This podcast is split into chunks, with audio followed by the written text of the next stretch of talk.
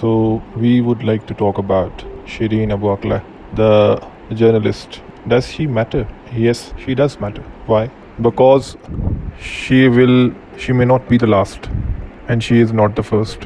How many of you remember the picture of a poor Palestinian guy who was hiding behind a cover, and a kid was uh, lying in, and his kid was lying in his lap, and the poor guy was killed at that very point, whereas the son was still lying and sheltering behind his father as if his father is going to protect him, but the father was killed.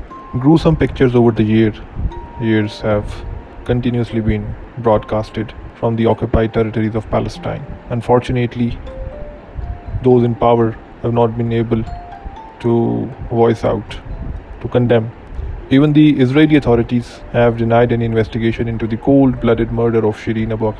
And by the way, remember this she was not a Palestinian, she was not a part of Hamas or any resistance movement. She was an American citizen. I wonder how America, the mighty America, protect the rights of their own citizens. And this must be an eye opener for the American people that their rights are not protected.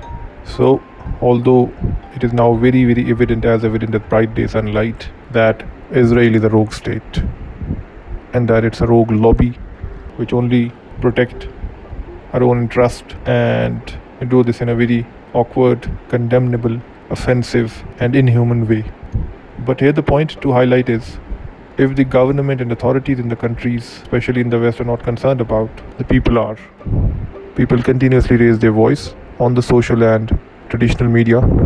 It is only a matter of time this voice is going to gain some momentum, a threshold momentum at least, which would rupture the so called imperial agendas of the international evil, corporate, capitalist, blood seeking regimes.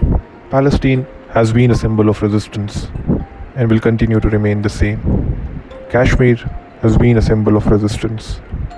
We can ask ourselves the question if we would have been living in these parts of the world, what kind of emotional and mental spirit and health would we be having?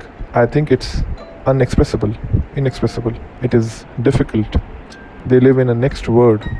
They operate on a next level, continuously getting their people killed, living under sieges, shortage of food and supplies, harassment, intimidation, oppression, lawlessness, to the extent that they are killed, their children are killed, their men and women are killed, and then they're not even allowed to gather and condemn or even grieve those killings.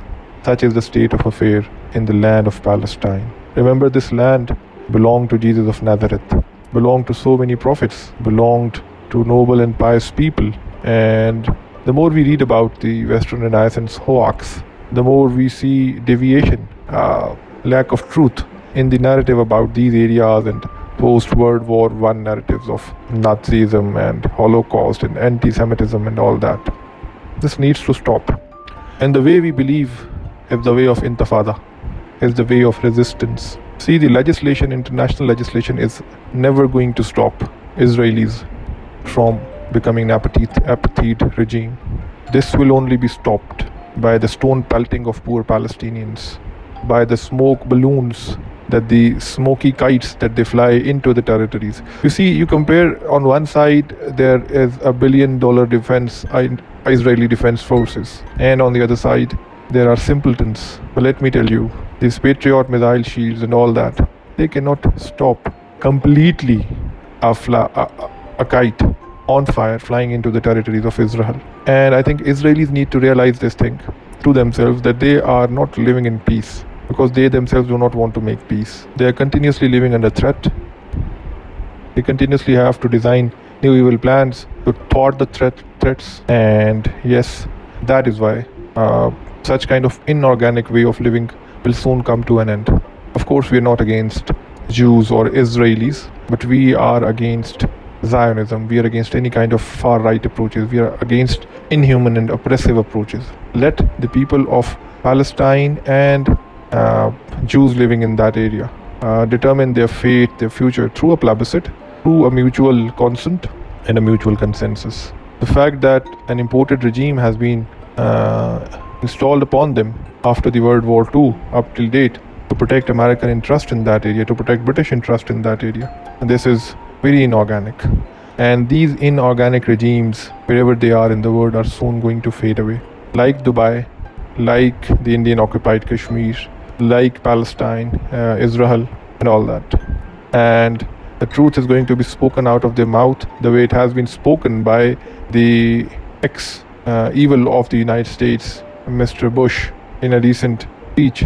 He was even reading from paper, but he could not stop saying that he himself is the monster who have slain so many people and families and regions.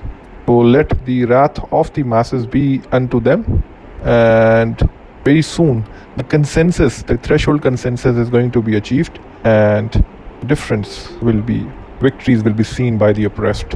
Godspeed.